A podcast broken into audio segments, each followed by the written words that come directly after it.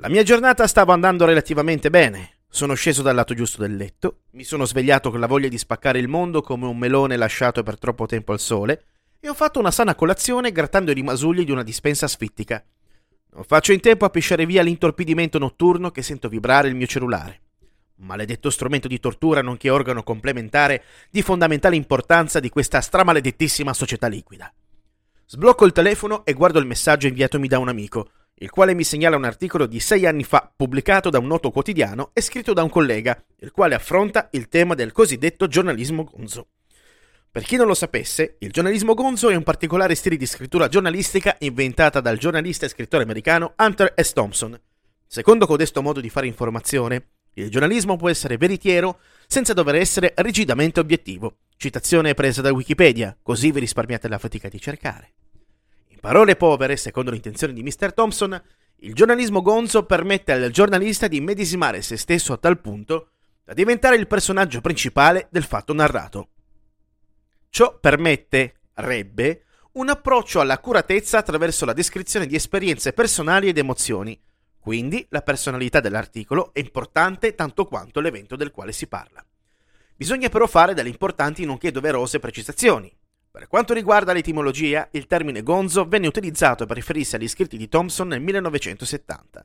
Si riferisce storicamente a chi, nella comunità irlandese di Boston, riesce a sopravvivere ad una massiccia maratona alcolica senza cadere in coma etilico. Questo non sta assolutamente a significare che per scrivere un articolo che possa essere etichettato come gonzo si necessiti di essere sotto l'effetto di droghe o di alcol. Semplicemente bisogna avere una determinata sensibilità riguardo alla realtà che ci circonda, ricordandosi sempre di ragionare con la propria testa. Per quanto mi riguarda, io sono naturalmente stordito, il resto è tutto grasso che cola. Altra cosa fondamentale è il contesto socio-culturale nel quale è nato e si è sviluppato questo stile giornalistico. Esso fa parte del cosiddetto nuovo giornalismo, altro movimento più ampio nato e sviluppatosi negli anni settanta dal giornalista americano Tom Wolfe. Ebbe breve durata, ma influenzò e cambiò il giornalismo internazionale. In Italia abbiamo una tradizione di personalità che hanno reso grande il giornalismo italiano. Il problema è che lo stampo con il quale tali personaggi dell'informazione sono stati creati pare essere stato preso e gettato nel fuoco. Tornando all'articolo, il collega a metà del suo pezzo ancora non riusciva a sentirsi appagato nell'aver trovato una definizione esaustiva di giornalismo gonzo. Partendo dal presupposto che l'ambiente nel mondo dell'informazione in Italia presenta delle interessanti situazioni, ma anche delle desolanti realtà, nessuno fa giornalismo gonzo nel nostro paese.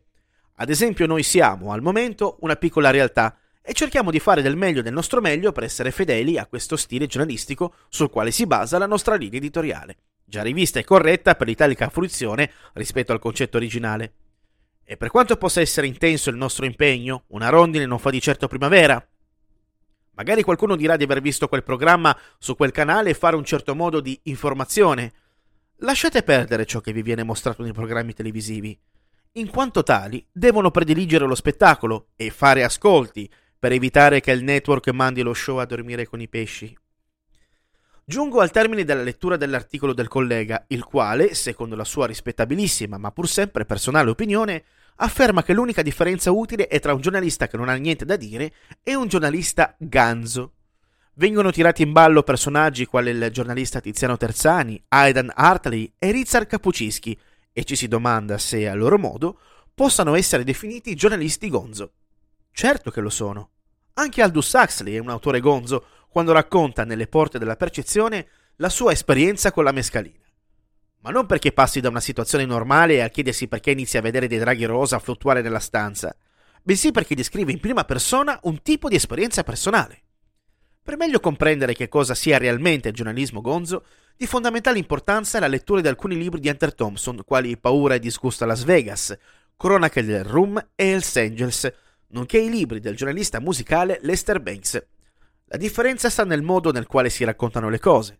Per ovvie ragioni sarà differente infatti un saggio breve scritto a scuola da uno studente e un articolo firmato dal collega autore di questo articolo che mi è stato segnalato da un mio amico. Altrimenti non avrebbe senso essere giornalisti, non trovate? La verità è che il gonzo journalism è per temerari fuori di testa, i quali mettono la propria insanità mentale al servizio di un modo diverso di fare e di intendere l'informazione. Fatto in maniera anticonformista, certo.